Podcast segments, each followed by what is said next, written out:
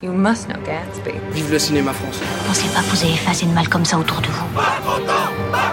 Tiens une tête de déterré, Robert. Why so serious? Vous avez vu une vraie licorne vivante? Pourquoi tu pleures Maybe I'm not good enough. I'm Captain Jack Sparrow. Ravi de vous retrouver pour Clapement 5, votre nouveau podcast cinéma tous les lundis, mercredis et vendredis. Je m'appelle Aurélien Rapatel et j'ai le plaisir de vous présenter ce nouveau divertissement. Aujourd'hui, nous sommes ravis de recevoir comme invité Régis Froissart, le réalisateur et scénariste de Populaire, une comédie avec Romain Duris sortie en 2012 et qui s'apprête à sortir en janvier son nouveau film avec Lambert Wilson, Les Traducteurs. Merci beaucoup d'avoir accepté notre invitation, Régis. Je t'en prie. Je vais te présenter les clapeurs qui t'entourent aujourd'hui. Tout d'a- tout d'abord, nous sommes en compagnie d'une jeune productrice en devenir qui m'a dit tout à l'heure dans l'oreille Le Régis, je le connais bien, c'est une pépite, il faut miser là-dessus. Elle a le nez fin, Elsa Morel. J'ai exactement le nez fin. Et exactement cette voix-là aussi. Exactement. Très bien imité. Le clapeur suivant est monteur, toujours une bobine de pellicule dans le sac. Un peu vieux jeu, c'est le Jean-Luc Godard du montage, c'est les Wadrover. Bonjour. Pour terminer, retrouvons ce, ce réalisateur spécialiste de la digression qui peut commencer une phrase sur le film hors norme et la terminer en parlant de l'exportation du café en Ouzbékistan. C'est Raphaël Chiche. Non mais c'est vachement intéressant le café en Ouzbékistan, cela dit. Maintenant que les présentations sont faites, on va pouvoir le dire. Régis, tu as accepté d'être le parrain du podcast. Merci beaucoup d'avoir accepté Ah, de, Je vous en prie, ça me fait très plaisir. de, de nous soutenir ainsi. Et on va, on va s'intéresser à toi, du coup, avec cette interview. On te connaît pour ton premier film, donc populaire, sorti en, en 2012 avec Romain Duris, Bérénice Bejo, Déborah François. Un film qui t'a valu 5 nominations au César, dont celui du meilleur premier film. Mais avant de revenir donc sur là- là-dessus, on va s'intéresser avec. On va commencer avec une traditionnelle question, hein, vraiment très peu originale. Comment est venue ta volonté de devenir réalisateur? Comment elle est venue? Je. Pas évidente, mais Non, pas non, originale, non, je sais pas, comment dire, une sorte d'évidence à un moment. euh, euh, je crois que je j'étais gamin, je d'habitude je voyais des films avec mes mes amis qui, qui rassemblaient tout le monde, c'est-à-dire on sortait euh, du, du cinéma et on se disait c'est génial, c'est super et tout, et puis euh, euh, ou, ou c'est de la grosse merde. Et, et au final, euh, je me souviens, gamin, euh, à une, je crois que c'était une fête du cinéma ou ce genre de choses, je jouais à 37 de le matin de, de Benex, et qui n'était pas vraiment un film pour nous, parce qu'on était un peu trop jeunes pour le voir. Et à la fin, en fait, je vois qu'on est, on a tous des avis différents. Et je me dis, waouh, c'était des avis assez violents.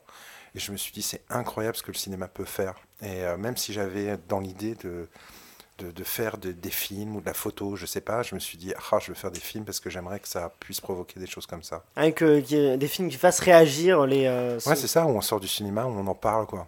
C'est ça qui, qui, qui me passionne, en fait. Et quel- du coup, après, que, quelles études as-tu as-tu fait pour, euh, pour, pour te lancer dans ce métier-là? Bah déjà, en fait, euh, j'ai dit à mes parents que je voulais devenir réalisateur, Mhm. et euh, ils n'ont pas été effrayés, donc c'est ça que j'ai trouvé ça dingue. C'est pas, si, euh, pas si fréquent. Ouais, alors que je viens d'une petite ville de province, que à l'époque on connaissait pas en fait les cursus pour devenir réalisateur, enfin surtout pas mes parents ni moi qui n'avaient pas internet, enfin rien du tout. Et puis euh, non, ils ont ils ont dit ok, vas-y fonce. Et, euh, et à partir de là, qu'est-ce que j'ai fait? Ben j'ai euh, je me suis mis à la photo parce que les caméras vidéo de l'époque étaient assez pourries. Je détestais l'image de ces caméras, donc je voulais pas faire ça Pas filmé, ouais. pas filmé, donc je faisais des photos qui étaient, qui, étaient comme des sortes de mise en scène et des plans films. Et puis j'ai pris des cours de comédie aussi, qui étaient basés sur des textes de séquences de films. Ah oui, d'accord. Mm. De- vraiment de la comédie de, de, de films d'a- d'acteurs de, de cinéma. Ouais, quoi. américains, français et tout. Et c'était vachement bien parce que ça m'a permis de comprendre ce que pouvait être le métier d'acteur. Et puis aussi par rapport à l'écriture, en particulier l'écriture des dialogues. Donc ça, ça m'a vraiment... Pour la direction d'acteurs aussi. Ouais, pour la direction ouais. d'acteur, absolument. Ouais, ouais.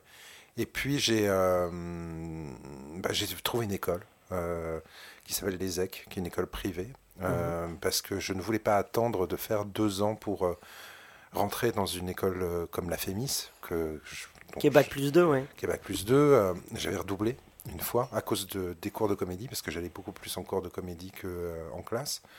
Et puis, euh, il y avait donc, euh, j'avais déjà une- un, un an de retard et je pouvais pas, euh, il fallait que je me lance tout de suite. Bien que je trouve que la FEMIS euh, a un, un super enseignement, hein, c'est pas ça. Et puis après, il y a, euh, comment dire, tout le monde me disait Ah, le concours est super dur et tout. euh, ils prennent peu de gens, style euh, il y a 5 places en réalisation et tout, il faut être pistonné. Et à l'époque, c'était vrai en plus. Ah ouais. Voilà. Bon, aujourd'hui, c'est toujours aussi sélectif, mais c'est. C'est sélectif, mais c'est pas, pas sûr que le piston, Il n'y a pas de piston. oui, mais pas- à mais l'époque, c'est vrai, il y a eu des scandales Ah ouais. là-dessus. Donc, euh, donc j'ai fait les EC et ça a été vachement bien parce que j'ai eu quelques profs qui étaient euh, super. Jean Roy, euh, qui était un, un historien du cinéma et d'analyse de films, qui était un type qui a longtemps dirigé la semaine de la critique à Cannes. Euh, Michel Chion en son. euh, Donc, tout le monde connaît, effectivement, Michel Chion, euh, niveau son. super. c'est- et puis surtout, je me suis fait des potes. Et puis surtout, en fait, j'allais tous les jours avec les- à l'école en ayant une demi-heure d'avance et euh, en étant hyper content d'y aller et en repartant le plus tard possible, mais en faisant tout ce que je pouvais euh, y faire, en allant au cinéma et en discutant cinéma avec euh, tous les, les- potes que je m'étais fait là-bas. Et certains sont restés mes potes et, euh, et voilà, on crée des bandes et c'est bien d'avoir des profs parce qu'à la fois on peut les écouter, mais on peut les combattre aussi, on peut ne pas être d'accord, on peut se mesurer aux élèves d'une certaine des, autres, de voir ce que, ce que les autres font aussi. Et euh, c'est pas dans un côté de compétition, c'est un côté de, de- de- d'essayer de, de, de- de- de- voilà, de motivation en fait. Et, euh, et donc euh, j'ai, trouvé ça cool. Et j'ai fait ensuite, euh, ça a duré deux ans donc cette école, j'ai fait une licence de cinéma à Paris 1, surtout pour avoir des stages. Et- Oui. Et, et donc ça m'a servi, j'ai fait plein de stages. Donc euh, des stages en, en réalisation, donc assistant, stagiaire, en régie, euh, en production. euh, puis après, bah, j'ai fait de l'assistant à la réalisation, j'ai fait euh, de la machinerie, du décor, parce que je voulais apprendre tout. Ça me semblait intéressant de voir comment, euh, comment on travaillait. Connaître tous les métiers, ouais. du- ouais, j'aurais aimé faire plus de. Enfin, j'en, ai pas fait du tout, mais des- j'aurais voulu être plus proche de la caméra aussi, que connaître mieux les optiques ou ce genre, ou ce genre de choses. Et voilà comment en fait c'est venu. Et j'ai réalisé mon premier court métrage. euh, j'avais 24 ans, en pellicule, euh, et euh, puis mon deuxième euh, 27, euh, euh, et, et ainsi de suite. Et j'ai fait euh, quatre courts métrages, dont un moyen métrage, puis ensuite des clips, de quelques pubs, euh, du documentaire et tout ça. Voilà. Donc- oui, Léo. J'ai fait les EC aussi en fait. D'accord. C'est marrant parce que j'ai eu Michel Chion et Ouais. euh, Jean Roy aussi en, Ah, en conférencier. Mais euh, à l'ESEC, euh, et toi tu as, as fait deux ans. Oui. tu avais une spécialisation à l'époque, je sais pas si ça marchait Si, comme ça aussi. Si, si, en fait, il y avait un cursus euh, commun en première année, et Ouais. ensuite, euh, c'était euh, ma ré- réalisation. D'accord. Ouais, c'était ça. Hmm. Et je sais qu'il y avait production à l'époque Ouais. aussi. Scéna- et scénario et montage récemment aussi. Et non, il n'y documentaire. avait, il y avait pas ça à l'époque. Hmm. D'accord. Et euh, qu'est-ce que, du coup, toutes ces, ces expériences, tu les, tu t'en es servi pour, euh, pour, pour bah, ça, qu'est-ce que ça t'a appris? Je sais pas. Bah, ça m'a appris que c'est bien d'apprendre plein, plein, plein de choses. C'est vraiment Ouais. super. Et puis de désapprendre. De, de- d'un moment d'y aller au feeling. Je me souviens que le premier court métrage que j'ai fait, euh, je- j'étais, euh, comment dire, euh, j'y allais pas trop au feeling. C'est-à-dire que je réfléchissais euh, tous les plans. Je dis pas que je ne le fais pas encore maintenant, mais c'est- c'était trop. Ouais, trop calculé, trop. trop, trop, trop, et ça en faisait plus un, un- comment dire, euh, c'était- trop intellectualisé en fait, et, et beaucoup moins artistique, beaucoup moins dans l'émotion et tout ça. Donc après, euh, je me suis rendu, puis j'avais storyboardé entièrement mon premier court métrage. Et donc les plans étaient pour l'équipe beaucoup trop cristallisés. Ouais. C'est-à-dire qu'en fait, on ne faisait que les plans qui étaient euh, sur le storyboard. T'as enlevé une part de liberté à. Euh, Complètement. Et en fait, je me suis émancipé de, de- de ça dès le deuxième. C'est-à-dire que je prépare, comme encore maintenant, toutes les séquences et je les découpe entièrement, mais je storyboard que euh, les, séquences qui sont nécessaires. C'est-à-dire euh, des séquences d'action, euh, des séquences où il y a des effets spéciaux, des séquences où, ça nécessite de la figuration. Enfin, des, des- des choses très particulières. Voilà. Et, euh, et donc, tu as réalisé des clips. Mhm. Euh, L'expérience sur des clips est un. Qu'est-ce que. Parce qu'il y a un rythme entre le montage, l'image, la musique. Euh, ça t'a aussi apporté un. Non, c'est parce qu'en en fait, à l'époque, moi, on est, on est, je fais partie de la génération qui adorons euh, des gens qui font euh, du- voilà, des, des clips comme euh, enfin, ceux de, de- de Michel Gondry, voilà, de Spike Jones, de Glazer, avant de David Fincher aussi, qui a de fait des clips. Fincher, euh, D'ailleurs, qui n'a pas des super clips, hein, si on regarde ça. c'est Fincher, ouais, c'est ouais, pas. génial. Et, euh, alors que ces films sont super. Il s'est rattrapé par la suite. voilà. euh, et euh, puis il y a, non, il y a qui d'autre? Il y a Mondino avant aussi, qui, qui, qui pas devenu un cinéaste, mais qui, qui était un, un, un clipper absolument incroyable. Et puis c'était une époque, voilà, où il y avait beaucoup de clips qui étaient euh, diffusés. C'était pas comme euh, maintenant, il y avait du budget, des effets spéciaux, ce genre de choses. Et puis des cinéastes aussi faisaient des clips. John Landis, Scorsese, Lynch faisaient euh, aussi des clips. Donc c'était euh, c'était passionnant de, de, de, de- de- d'aborder aussi le cinéma de, de cette manière-là. T'as trouvé une liberté dans, euh, entre la, la musique, l'image, justement, dans ce. Bah, moi, j'étais déjà fan de plein de comédies, de toutes les comédies musicales américaines. Ouais. Donc, euh, il y avait ce côté-là aussi, euh, de, il y avait ce pont-là euh, en, faisant des clips, c'était de reproduire euh, parfois certaines séquences de comédies mu- musicales. Et, en même temps, c'est un, exercice où, contrairement à la publicité, où en fait on, décide de tout, en fait, presque, enfin presque de, tout tout seul. Donc on conçoit l'histoire, l'univers, après on le propose et il plaît ou non à l'artiste, à l'époque aussi à la maison de disques. Mais c'était vraiment super de faire ce genre de choses. Elsa, oui. Oui, moi j'ai vu un de tes courts-métrages, euh, Simon, Ouais. qui est euh, plutôt dans un style plutôt sobre euh, par rapport à populaire. C'est- C'est euh, ton, juste ton premier Non, court-métrage C'est mon ton- troisième. troisième. C'est un moyen métrage qui doit faire 30 38 36 minutes. 36 minutes, voilà. récemment du coup. Et je voulais savoir comment ça t'était venu cette idée de vouloir parler euh, de, de ce sujet-là sur un, un, un jeune adulte atteint d'un syndrome, euh, euh, je sais pas précisément ce qu'il a, mais il est génétique, enfin une maladie Oui, c'est ça. génétique. Ouais. Ouais, et dans- et puis le handicap. euh, donc c'est, j'essaie de résumer. J'avais, je suis sorti d'un court métrage qui s'appelle, euh, qui s'appelle Madame Dron, euh, qui était un film pour le coup qui durait une quinzaine de minutes et qui avait fait euh, énormément de festivals et que j'avais accompagné absolument partout. et et là, c'était le, le dernier festival que je faisais. Après, il n'y en avait plus parce que forcément, ça s'épuise. Et c'était à Sarlat. Ah oui, qui, existe toujours, le festival de. Sarlat. ouais. Et euh, quand j'étais dans ce festival, euh, je suis arrivé et j'avais, je voyais que des stars de la télé. C'est-à-dire qu'en fait, euh, je voyais que des gens qui, comme des, on va dire les, comme les chroniqueurs d'Anouna, quoi, qui étaient là. Je me suis dit, mais c'est quoi ce festival de cinéma où il y a ces gens-là, c'est vraiment pas cool et tout. Et on est arrivé avec une bande de réalisateurs de la même production. On avait des, nos films qui étaient sélectionnés. Et en fait, quand on est arrivé, on nous a dit, ah bah non, vos films ont déjà, sont déjà passés hier soir. Donc nous, on venait en fait pour présenter nos films, pour euh, se confronter avec le public, pour avoir leur réaction et parler avec eux, enfin avec les, gens. Et on n'a même pas eu ça, quoi.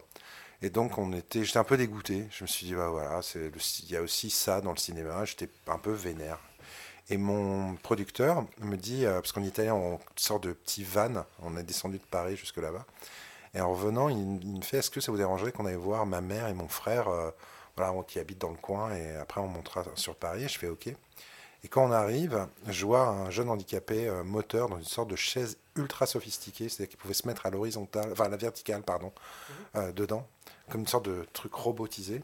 Et il avait une, un caméscope et euh, il nous filmait en- quand, quand on est arrivé. J'étais fasciné en fait euh, par cette sorte d'homme robot et que j'ai appris un petit peu à connaître durant les une heure durant, lesquelles on a, durant laquelle on est resté. Et j'ai compris qu'il il filmait euh, tout ce qu'il tout ce qu'il il pouvait, quoi, ou tout ce qu'il euh, qu'il ne pouvait pas atteindre. Et je trouvais ça hyper touchant. Et je me suis dit, waouh, putain, moi je suis en train de, de râler dans ma tête, euh, en me disant, disant euh, qu'est-ce que le cinéma, machin. Et lui, il se pose pas les questions, il filme ce qu'il aime, tout simplement, sa mère, euh, les fleurs, euh, il racontait des histoires et tout. Je me suis dit, waouh, c'est, trop bien, quoi. Ça, ça me motivait énormément. Et je me suis, j'ai dit euh, à mon producteur, je dis voilà, je sais pas pourquoi, mais je vais faire un film euh, sur lui. Peut-être avec lui, sans lui, je sais pas, mais je vais faire quelque chose. Ça me fascine trop. Et euh, je me suis entre guillemets mis dans sa peau. Et j'ai pensé durant un an. Et à un moment, en fait, bam, j'ai balancé tout le scénario en, deux jours. Et qui est resté quasiment tel quel. Et j'ai proposé le rôle à, à Guillaume, donc le, le frère de, de mon producteur de court-métrage de, de l'époque, Celui dont tu t'es inspiré. de celui dont je me suis inspiré. Et ça a été une aventure euh, assez dingue. Assez dingue, euh, de tournage, de préparation, euh, de résultats, de festival, de, de, tout ça. Mm. Ah ouais, et, euh, et, et c'était un court-métrage produit aussi? Les, Tes premiers courts-métrages euh, euh, c'est une Ouais, boîte de production derrière ou- Ouais, ouais, tous les courts-métrages que j'ai faits en fait, Ah ont ouais. été produits classiquement en fait. euh, Assez avec- facilement Avec des chaînes. Euh, oui, pour le coup, j'ai eu pas mal de bol. C'est- Ouais. Ouais, ouais, c'est vrai. Après, ça, ça, ça continue avec euh, Populaire. euh, Ouais, ouais, mais enfin, après, comment dire, euh, il y, a- il y a du bol et il y a plein de travail derrière. oui, évidemment, c'est pas Ouais, que de la chance. on ch- on cherche à obtenir ce, ce- ce- ce genre de choses. Je sais pas exactement comment, mais en présentant, en, en faisant des notes d'intention, en faisant des, des présentations visuelles et tout ça de ce que peut être euh, le film pour convaincre. Donc on, on bosse beaucoup, mais euh, on y est arrivé. Et ce moyen métrage-là, il a aussi parcouru les festivals? Oui, moins parce que comme il fait 36 minutes, euh, c'était plus difficile. Ça réduit un peu la Ouais, fenêtre. mais des euh. festivals importants, en tout cas Brest, Clermont, enfin tous ces. euh, Ah oui, clairement, c'est le premier festival de ouais, court métrage au monde. Trois des, des- trois des quatre courts métrages que j'ai fait étaient euh, à Clermont. Ah oui, Donc, euh, t'es un habitué. Ouais, ouais, ça- c'est hyper impressionnant. Ça fait très longtemps que j'y suis allé, mais euh, je me souviens qu'à l'époque, il y avait un nombre de spectateurs Ouais. dans les salles. J'ai présenté. Ah, c'est toujours le cas. Ouais, c'est vrai. Mais il y Ouais. y, a, une grande salle qui fait je sais pas combien de centaines de, de spectateurs et elle était pleine. Ouais. Et ça, pour un, pour un jeune réalisateur, c'est incroyable d'avoir d'avoir tous ces gens euh, réunis. Et tu l'as pas représenté à Sarlat? Peut-être, mais il a, pas- dû être sélectionné. Peut-être pas cette fois-ci. Le, le 28 novembre 2012 sort en salle populaire ton premier film dans lequel Déborah François incarne Rose qui va se lancer dans, dans des concours de dactylographie avec l'aide du personnage de Romain Duris. Euh, D'où est venue cette volonté de parler de, de concours de, de dactylographie, de de personnes qui tapent sur des machines à écrire euh, très rapidement? Euh, D'un documentaire que j'ai vu sur Arte qui parlait de, de l'histoire de la machine à écrire et d'un passage sur des concours de vitesse dactylographie. Et ça m'a fasciné. En fait, j'ai trouvé ça hyper cinématographique. Et euh, je me suis jeté sur mon ord- ordinateur pour écrire le, le- le- le synopsis en fait euh, du film. Il y avait euh, la chanson de l'époque, enfin, c'était pas d'ailleurs une chanson récente, mais populaire, populaire de Nada Surf qui passait. Je me suis dit, ah putain, c'est un super titre. Je mets populaire, le titre n'a jamais changé.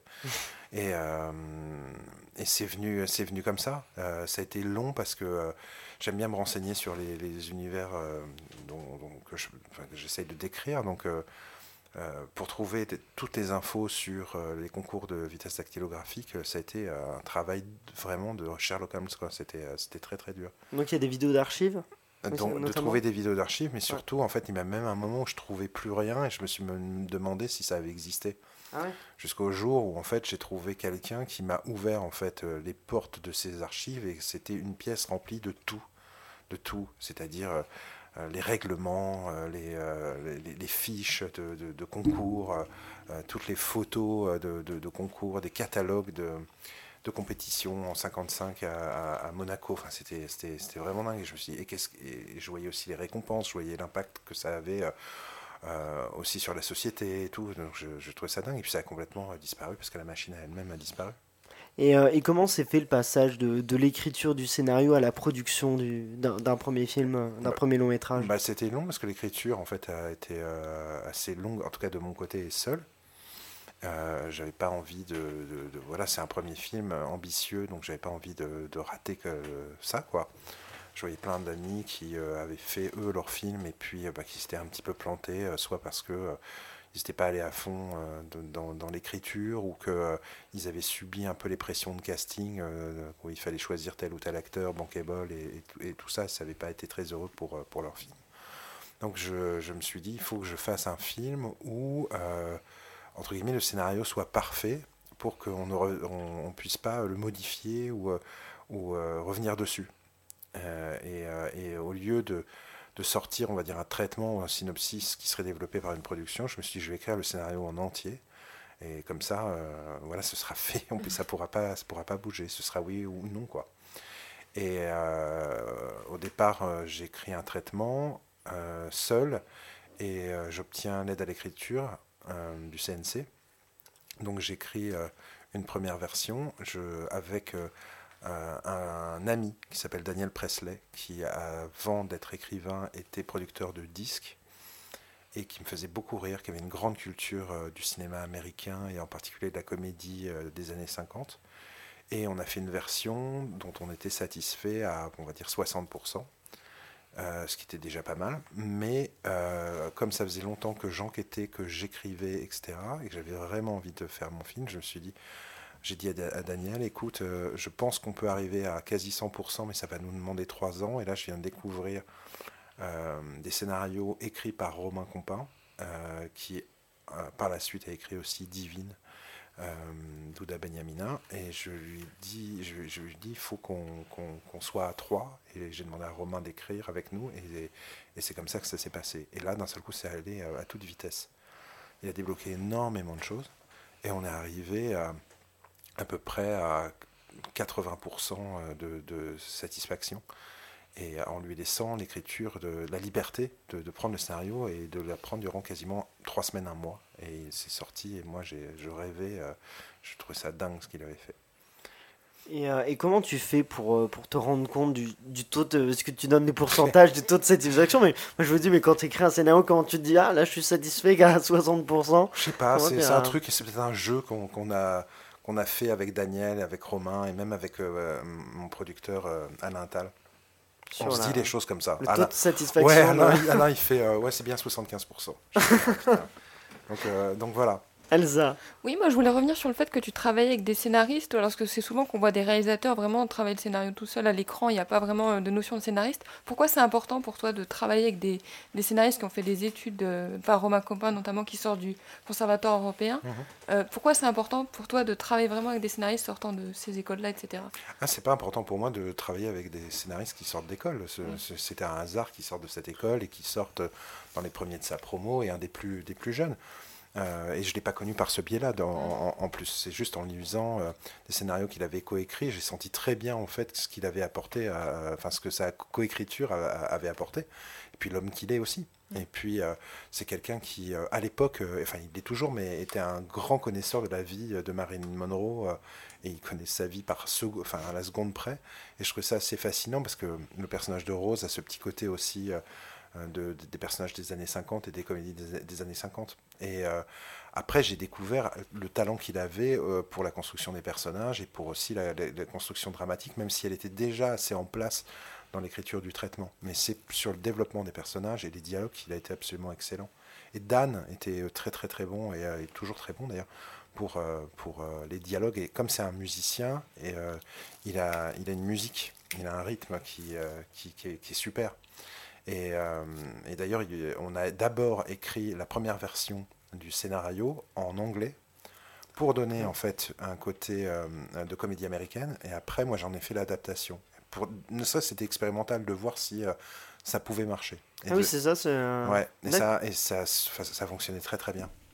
Et euh, t'as pensé le, le faire produire à... bah, que, ce, que ce soit tourné en anglais ou, Non, non, pas du tout. C'était juste pour. euh, D'accord, Ouais. pour. Ouais.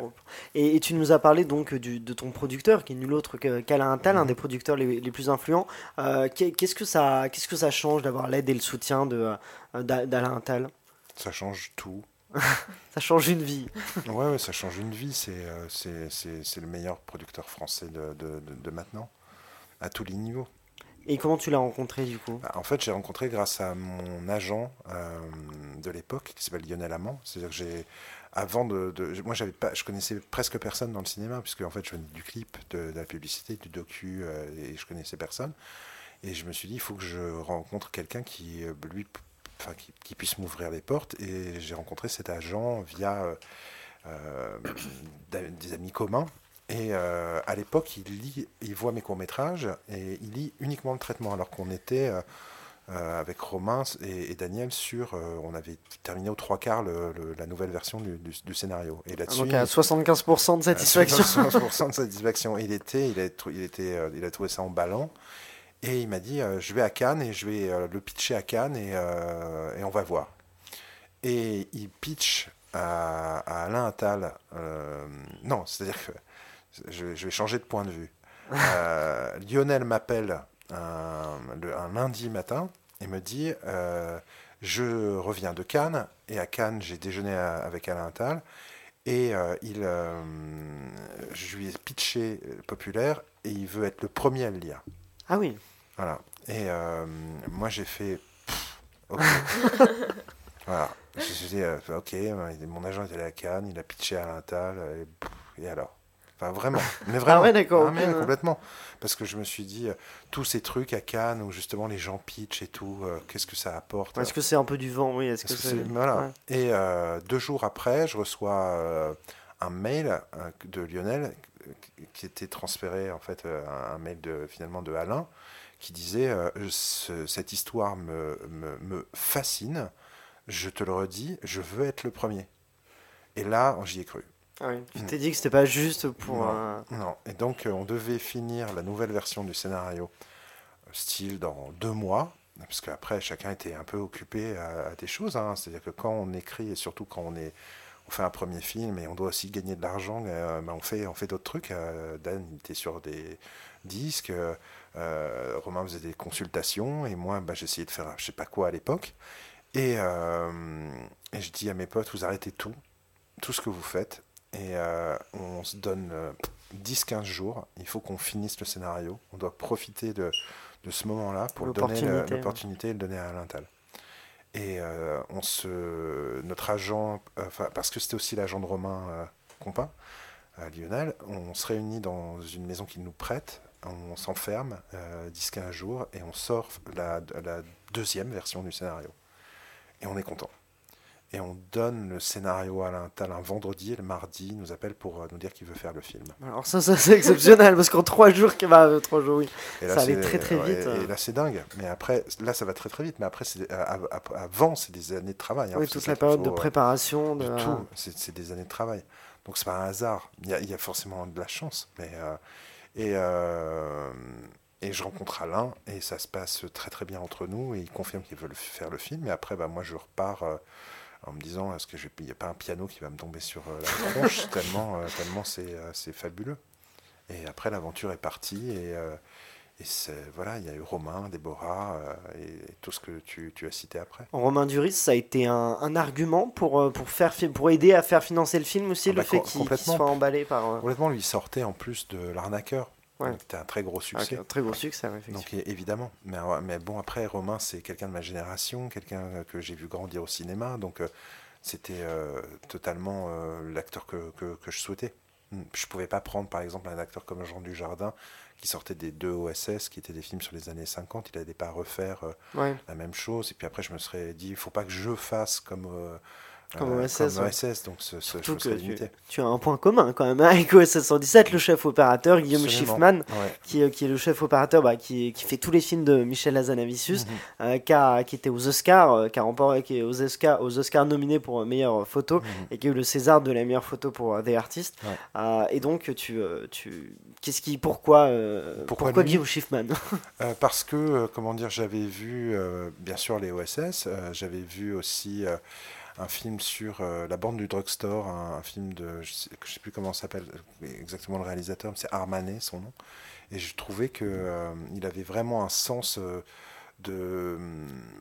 C'est pas de la parodie, mais c'est de refaire des choses, tout, tout en les réinventant un peu comme Roger Dickens quand il travaillait avec les frères Cohen. Je trouvais qu'il Ouais. y, avait, euh, y avait ça, quoi. C'est ça qui fait euh, Guillaume Schiffman, il est très fort pour ref- euh, recréer effectivement en, en inventant un peu une image des, des datée des années 50, Ouais. des années pour le redoutable, du coup des années euh, soix- bah, 68, puisque c'est mes 68. Ouais. Ah, c'est euh, c'est assez impressionnant. ouais. D'ailleurs, en fait, euh, Gui- Guillaume me disait qu'il avait rencontré Roger Dickens euh, plusieurs fois, qui à chaque fois, euh, Dickens lui dit mais comment tu fais ça, machin, etc. Parce qu'il adore en fait comment euh, comment travaille euh, Guillaume.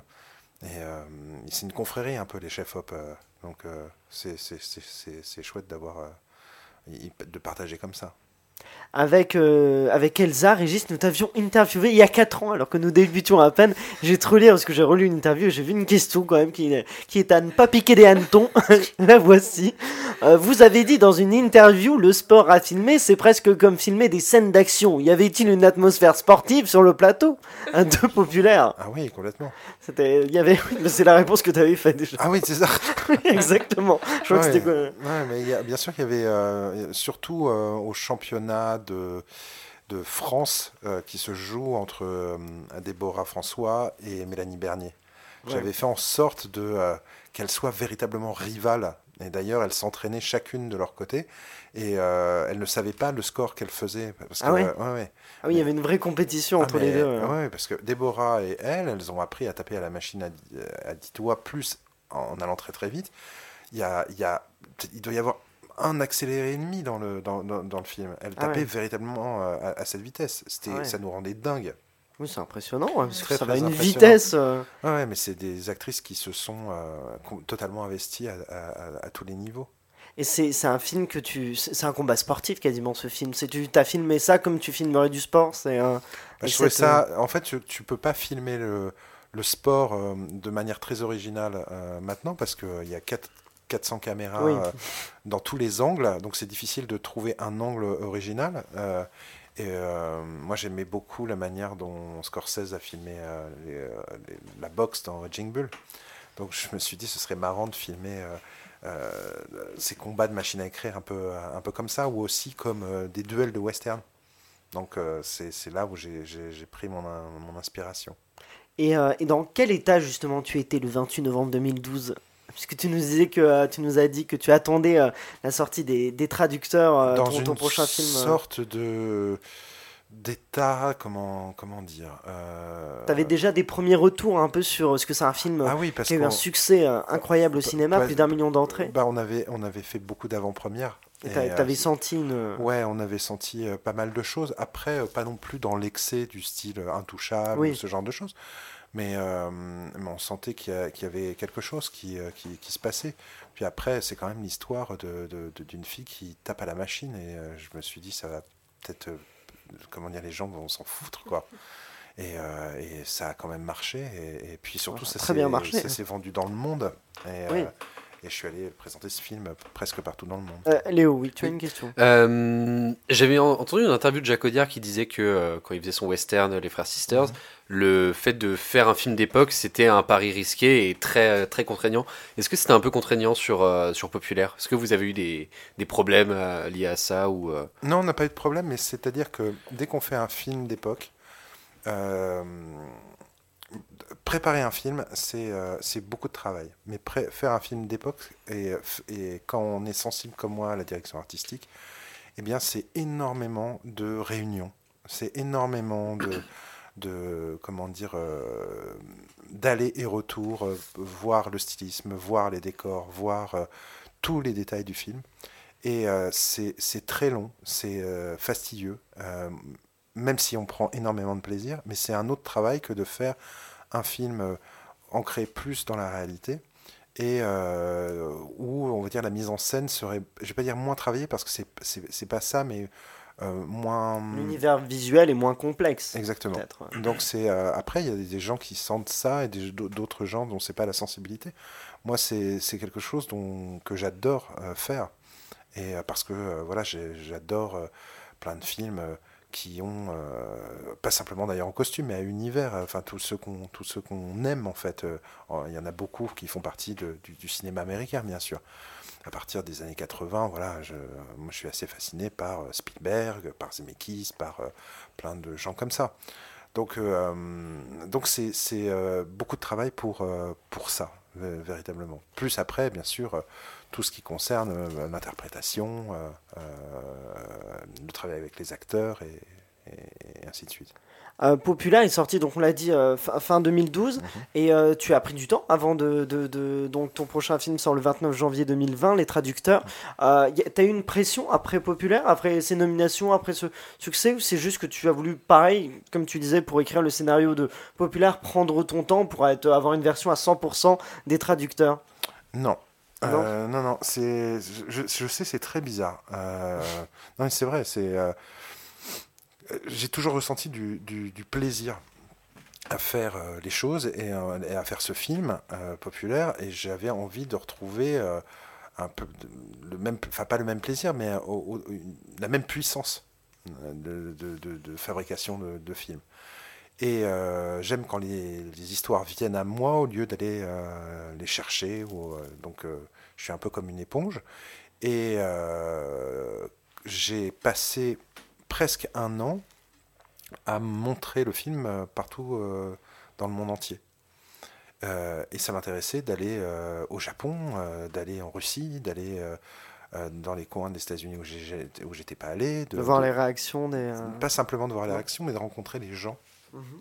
De me dire, euh, voilà, c'est quoi le monde là de, de- de maintenant? Alors quand on va en Grèce et on voit euh, à l'époque la situation économique euh, telle qu'elle était, quand on va en Russie, où c'est assez drôle parce qu'en Russie, par exemple, euh, j'étais interviewé par des, des gens, des jeunes comme vous, qui euh, étaient fans de cinéma et qui, et qui connaissaient, qui avaient une cinéphilie de malade.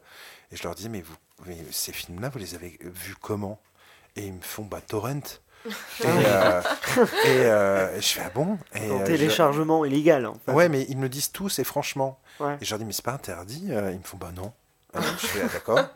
Donc chez, en Russie, ça ne l'est pas. Et euh, donc je trouvais ça assez marrant en fait. On se pose des- parce que mon film a bien évidemment été piraté comme presque tous, et, euh, et sauf les films traumatisants euh, français. et et je, je me suis dit, c'est, la piraterie.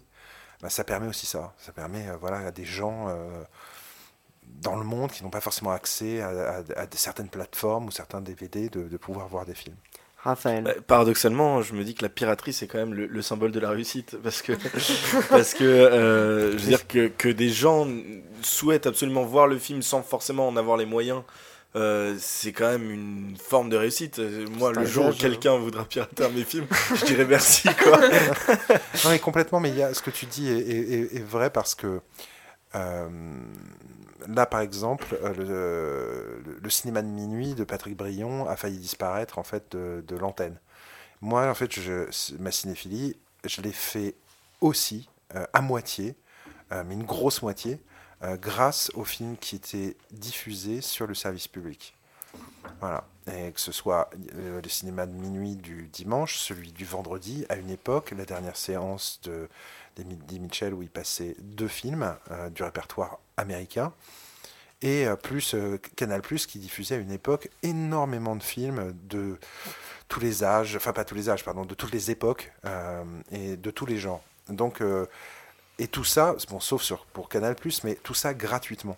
Donc j'avais accès à ça. Et j'enregistrais tout ce que je pouvais. Donc je voyais les films. Maintenant, en fait, euh, quand on voit la Cinétech, euh, c'est vachement bien. Ouais, super. la Cinétech, c'est- un, voilà. c'est un service de, VO, bah, de VOD qui propose des, un abonnement. On peut voir les films qui, qui Voilà, ont une des sélection. films de films. très intéressants, sélectionnés aussi par des réalisateurs, et Mm. c'est vachement bien. Sauf que c'est payant. Ouais. Voilà. C'est pas euh, très cher, mais c'est payant. mais c'est pas très cher, mais c'est payant. C'est-à-dire que ça s'ajoute à un abonnement de téléphone, ça s'ajoute Oui. à un abonnement d'internet, ça s'ajoute à Netflix, ça s'ajoute à Mais ça, ça dépend pour qui. euh, Voilà. c'est ça. Exactement. Donc en fait, tous les jeunes n'ont pas la possibilité de s'acheter euh, tous ces trucs-là, quoi, ou de s'acheter les DVD Carlotta qui sont géniaux. Ah oui, les, Mais- les mais- éditions Carlotta. aussi. Voilà, mais qui, euh, comment dire, quel jeune peut mettre euh, 50 euros dans une édition de Christine ou de Denis Darko euh, euh, pour le plaisir? Mm. Moi, je peux le faire. Mais euh, comment dire, euh, euh, voilà, des jeunes ne peuvent pas euh, le faire. Donc, quand le service public, c'est bien, ça, ça s'appelle bien le service public, ça devrait montrer des films euh, gratuitement et plein de films. Donc, c'est. euh, Ils le font un peu, mais pas assez selon toi, c'est Bah ça? non, ils le font pas assez. Le Euh, dimanche soir. mais, non, c'est facile le dimanche soir, mais c'est pas des Oui. films de répertoire. Alors il y a Arte aussi. euh, qui- Arte fait du, fait qui du fait bon un- boulot très bon replay. euh, Ouais, absolument. Mm. Mais c'est euh, voilà. Après, c'est euh, vrai que souvent, aujourd'hui, en tout cas, les, les chaînes de télévision euh, euh, diffusent les films qu'ils ont majoritairement produits. produit. Oui. Donc c'est vrai qu'il y, a- plus cette euh, objectivité par rapport au- à ce qui a été sorti. Quoi. Donc c'est pour ça que c'est c'est c'est c'est chouette si euh, euh, voilà si quand, quand en Russie on, on, On pirate illégalement. illégalement parce qu'on voit euh, on, on voit des films donc j'ai euh, par rapport à la piraterie euh, je voilà je, je suis je vais pas dire 50-50 c'est euh, c'est autre chose. C'est euh, c'est- ça me fait pas hyper plaisir d'avoir mon film piraté mais en même temps ça me fait assez plaisir que, que mon film soit piraté dans Plutôt qu'il soit pas vu au moins soit- que. voilà. C'est ça, c'est pas tant c'est plutôt ouais, c'est plus par qui du coup que pour Sur- toi. ouais, ça. Euh, ton, tu, ton prochain film, donc Les Traducteurs, euh, sort en janvier. Est-ce que tu peux nous le résumer du coup, euh, ce Euh, oui, film-là alors euh, c'est la première fois que je le fais. C'est Ah ouais, C'est le, ta première- ah bah, ça va être intéressant. Ouais, c'est euh, l'histoire en fait de neuf traducteurs internationaux qui sont réunis pour traduire le troisième tome d'une trilogie au succès absolument mondial, et ça par euh, l'éditeur français principal en fait de, euh, de ce roman, Qui est incarné par euh, Lambert Wilson. Wilson, pour traduire en même temps, en fait, dans un bunker où il n'y a absolument pas de communication, pas de téléphone, pas internet, rien du tout, pour traduire ce, ce roman en six semaines, et afin que la sortie du roman soit euh, simultanée euh, dans le monde pour éviter toute piraterie Coup de fuite, ouais. ou toute, ou toute fuite. Et au bout de 20 jours de traduction, il y a 10 pages qui sont mises sur euh, Internet et une demande de rançon de 5 millions. Et dans cette demande de rançon, bizarrement, en fait, euh, il est dit que c'est l'un des neuf traducteurs qui est le, le responsable. Du coup, c'est un, un thriller en fait sur. Ouais, c'est un thriller. psychologique, En huis clos. En euh, huis clos. Mhm. Euh, voilà. Et euh, faut pas, Tu tiens quelque chose là. faut pas trop Là, tu tiens quelque chose. Euh, Il y a un casting euh, assez incroyable. Donc on a dit, on l'a dit, il y a Lambert Wilson, il y a Olga Kurylenko, il y a alors quelqu'un que j'adore. Il faut que je le dise, Sid Babette Knudsen. Ça se dit comme ça. trouve- Sitze, Babette Knudsen. je la trouve incroyable. C'est l'actrice qui joue dans Borgen et que Ouais. moi j'ai découvert dans Borgen Ouais. et qui est, elle est, elle est Danoise. danoise, c'est Mhm. ça, et qui est incroyable et qui qu'on a vu dans Westworld aussi, Ouais. qui a joué dans le troisième film euh, qui s'appelle euh, de adapté de Dan Brown.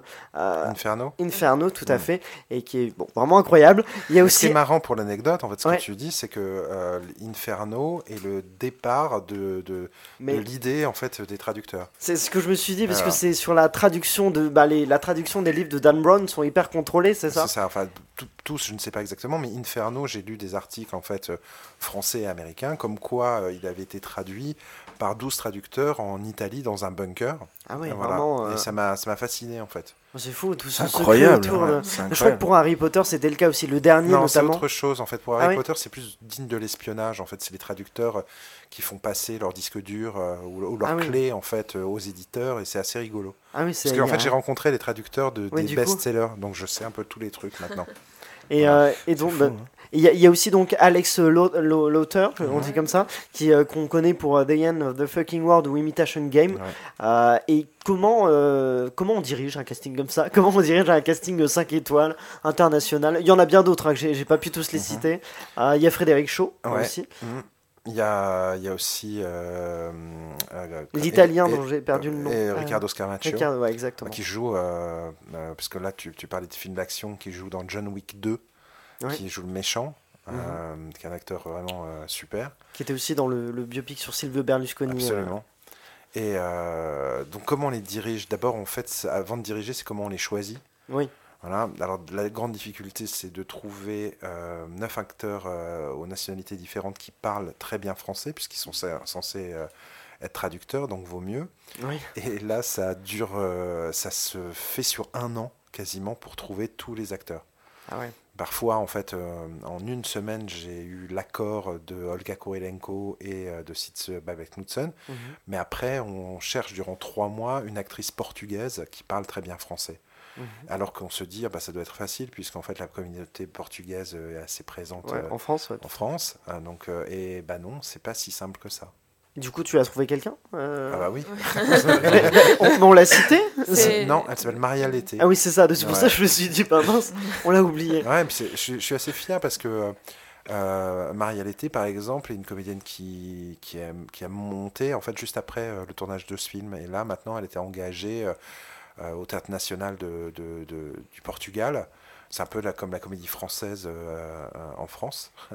Et, euh, et- et voilà. Puis Alex, c'est pareil. Alex, je j'avais pas vu. The End of the Fucking World n'était pas encore sorti. Donc je ne connaissais son travail que sur Imitation Game. Oui, il joue euh, le. Voilà. Et sur Black Alan Mirror Turing plus aussi. jeune. Ouais. Black Mirror, ouais. Et euh, où il était formidable, mais je connaissais pas vraiment. euh, et j'ai vu une self-tape en fait. Il a fait. euh, C'est quoi? c'est, euh, il s'est filmé lui-même pour, pour faire l'essai Ah oui, chez d'accord. lui. Voilà. Et c'est ça qui t'a convaincu de. À tout de suite. Ah ouais, pas aucune hésitation. Bah, non, après, je l'ai confronté à Lambert Oui. Wilson pour voir, et à d'autres personnages pour voir si ça pouvait marcher. Euh, Et Lambert Wilson, du coup, on en a pas parlé. Tu l'as, tu, ça a été une évidence ou euh, Ouais, parce qu'en fait, il a euh, à la fois la, la- comment dire, il a la, il a la prestance de, de, de, de ce qu'on peut s'imaginer d'un éditeur français euh, à succès. Et puis il y a tout ce, il plaît autant à ma mère qu'à nous qui avons vu. Matrix, par exemple. Ah bah il a, oui, tout, Voilà. tout le monde connaît, tout le monde aime Lambert Wilson. Voilà. C'est ça, c'est ce que j'allais dire, c'est compliqué de pas aimer Lambert Wilson. hein. Et ça, j'adorais en fait. Euh, question, euh, que- question suivante sur les, les traducteurs. Euh, c'est donc un, un- un genre. Bon, alors de- on parlait de genre tout à l'heure. Je crois que tu, la définition de genre sur un thriller te, te plaît pas forcément. Ju- justement, comment est-ce que tu as travaillé ce, ce, ce- ce thriller? Ça, ça a été une, le, le suspense par exemple qui est très important dedans. C'est c'est un élément compliqué à gérer. Co- Comment est-ce que tu tu t'es préparé pour Je crois qu'en fait, j'ai j'ai énormément de films en tête. Mhm. Bah, sur, euh, De référence, ouais. De... c'est pas de référence, c'est plutôt, euh, c'est un peu, ça fait partie de mon ADN, euh, que ce soit Hitchcock, De Palma, des, des- des- David Mamet aussi, Ouais. des, réalisateurs de, de, de cet acabit, et je, je les laisse venir à moi. Je, je, je, regarde pas les films pour essayer de, Oui. de, de copier après si d'un seul coup il y a, il y a un truc qui se fait incon- inconsciemment, euh, euh, pourquoi pas. De toute façon, je pense que tous- les réalisateurs se nourrissent quand même de ce qu'ils ce voient. C'est Ouais, pas. euh, Ouais. Et a- après aussi, il y avait donc la volonté de faire un film de genre et à suspense, mais en même temps de, de faire un sort à ça. C'est-à-dire de, de, que ce soit pas juste un film de genre. Donc c'est Ouais. aussi, euh, ce serait un peu, euh, c'est un, un- comment dire, un thriller sentimental, comme euh, des films, des polars euh, coré- coréens qu'on aime bien, par exemple. Ouais, oui, je. je- Chez Punch Work ou chez euh, Bong euh, Joon-so. Elsa, est-ce que tu. Oui. Non, vas-y, je t'en prie. Pardon. Et, euh, et, euh, et le premier jour du tournage, du coup, euh, comment, quelle était euh, l'énergie euh, Ah, Comment quel- étais-tu? Parce que t'as- du coup, t'avais pas tourné depuis Populaire. Ouais, Ça, ça- ça devait faire un petit moment. Non, non, non, c'est, Euh, euh, on n'oublie pas. y a euh, pas d'appréhension, ouais. Non, non, absolument pas. Euh, non, non, il y a l'appréhension de que ça se passe bien, que les acteurs donnent, euh, que. Mais euh, je, je- j'aime en fait mettre les gens, que ce soit l'équipe technique, euh, artistique et, euh, et les comédiens, en immersion totale. Ça crée une sorte de. C'est comme si on était dans le film qu'on racontait. Ouais. Vous, vous avez tourné dans un bunker? Enfin, Bah, moi, oui. Ouais. Vous l'avez. Non, mais je. Non mais vous l'avez recréé, non, mais mais- c'est très c'est très c'est très c'est très mignon cette question parce que euh, je pourrais dire non euh, mais euh, parce qu'effectivement il y, a des- parties en studio pour recréer Ouais. ce bunker plus des décors euh, naturels qu'on a transformés en bunker puis on a fait le lien de toutes ces pièces etc mais moi j'ai eu l'impression de tourner dans un bunker Ouais, l'immersion de- voilà et, et les acteurs ont eu cette impression là et il y avait des moments sur le tournage où c'était très très dur pour eux C'était- même dans un, dans- ils avaient l'impression d'y être. Puis il y, avait, il y avait une lumière particulière. Donc ils étaient très fatigués à la fin euh, et, nerveusement en particulier. Et j'ai pas eu besoin en fait de euh, euh, les pousser. Ouais, de les Euh, mettre sous pression, Non, euh. parce qu'en plus c'était très collégial comme travail. On a euh, lu on- le, comment dire, le scénario. On n'a pas fait de répétition. Ah ouais Euh, bah, non, parce qu'en fait, je voulais quelque chose d'un peu plus sauvage, de, euh, en tout cas euh, sur une partie du film, de de- d'y aller un petit peu plus, euh, voilà, avec la caméra, euh, que euh, que euh, une première partie du film qui est très, on va dire, posée, Mhm. euh, très sur euh, travelling, très sur euh, euh, sur pied, et ensuite euh, ça devient plus à, à- à l'épaule et beaucoup plus proche euh, des comédiens.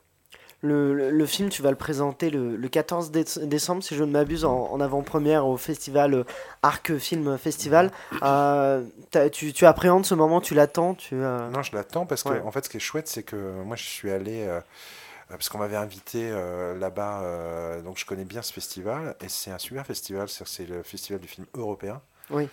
euh, qui prend de plus en plus d'ampleur. Euh, là-bas, il y a plein de gens, euh, les, les présidents du jury ou euh, les personnalités là-bas sont quand même très importantes. L'année dernière, c'était euh, le réalisateur de The Square qui était président du jury, par exemple. Eu la Palme d'Or, euh. Voilà, l'invité d'honneur, là, c'est Isabelle Huppert. Enfin, il y a- euh, y beaucoup de gens et beaucoup de gens et de, qui ne sont pas uniquement de France. Et ça, c'est très, très, très agréable. Et euh, on voulait. On, a refusé, en fait, euh, pas mal de festivals. Parce que comme le film sortait, euh, comment dire, enfin, sort le 29 janvier, on ne voulait pas que les gens, en particulier les, les- les- les- les festivals, le voient trop tôt. Ouais. Spoil. Ouais, voilà, t'as peur du spoil du coup et de... bah, non, j'en ai pas peur, mais euh, voilà, comment dire, il y a des gens qui sont pas forcément bon esprit et qui, Ouais. voilà, donc. Pour garder un mystère aussi autour de... ouais, ouais, Après, je pense que si le film est bien, enfin, si, si le film est bien, euh, les gens, euh, les gens ne disent rien. C'est c'est- c'est- c'est sur- Oui. c'est surtout ça. Euh, Est-ce que tu aurais une idée de la diffusion de la bande-annonce? Euh, je pense que d'ici 15 jours, euh, on va, elle va être mise sur le sur internet, je pense.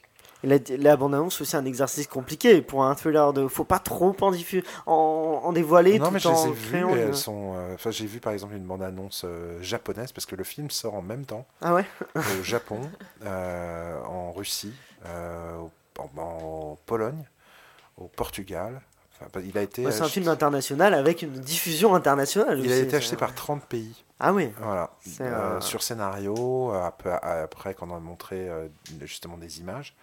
Et, et ça, c'est vraiment cool d'avoir ça. C'est-à-dire que quand je fais des films, je pense pas uniquement à la France. Ouais. Voilà. Et je pense pas non plus qu'aux monde, ouais. ouais, je pense pas non plus qu'aux États-Unis, même si c'est un cinéma, c'est peut-être le cinéma que je vois le plus au final.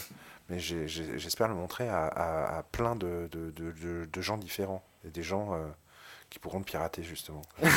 Et du coup, la bande-annonce, elle est euh, version japonaise. Tu disais qu'elle était. Ah, euh, je la trouve super. Bon, bah, on, a, on a hâte de voir la version Ouais, japonaise. de- Peut-être qu'on va retarder un petit peu la bande-annonce française parce que je voudrais leur piquer peut-être un, un ou deux trucs qu'ils ont mis qui est vachement bien. Et, euh, et tu es déjà, alors euh, autant pour euh, les traducteurs, on, on y arrivait doucement, mais tu es déjà en préparation d'un autre Ouais. film, c'est ça Mm.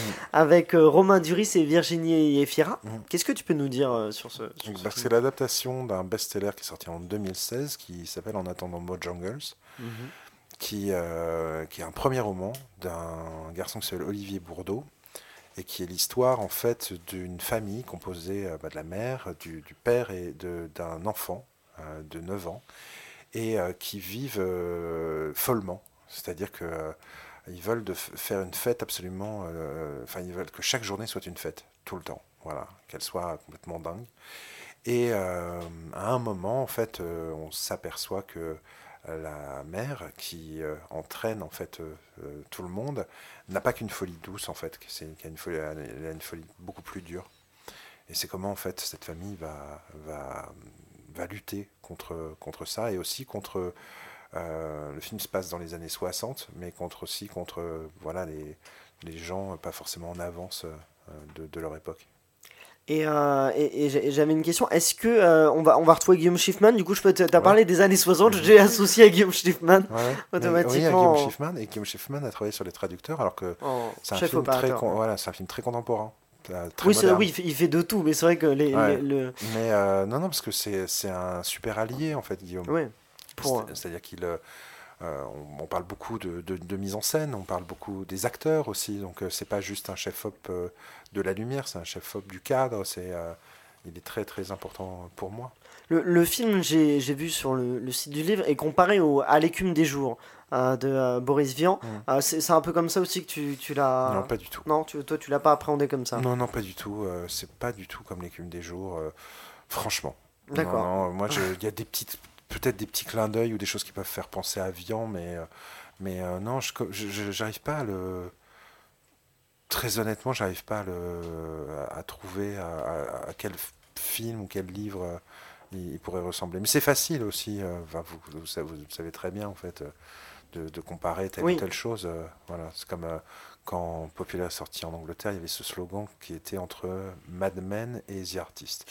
Ah oui. Ouais. Ah oui, c'est étonnant. Mais euh, et euh, j'ai une question, dernière question. Si tu pouvais euh, parler au Régis Roinsard de, de 20 ans, Mhm. est-ce que tu aurais un conseil à, à lui donner? Sois fou, euh, continue d'être fou, voilà. Continuer comme ça, bah, c'est tout, tout ce qu'on te souhaite.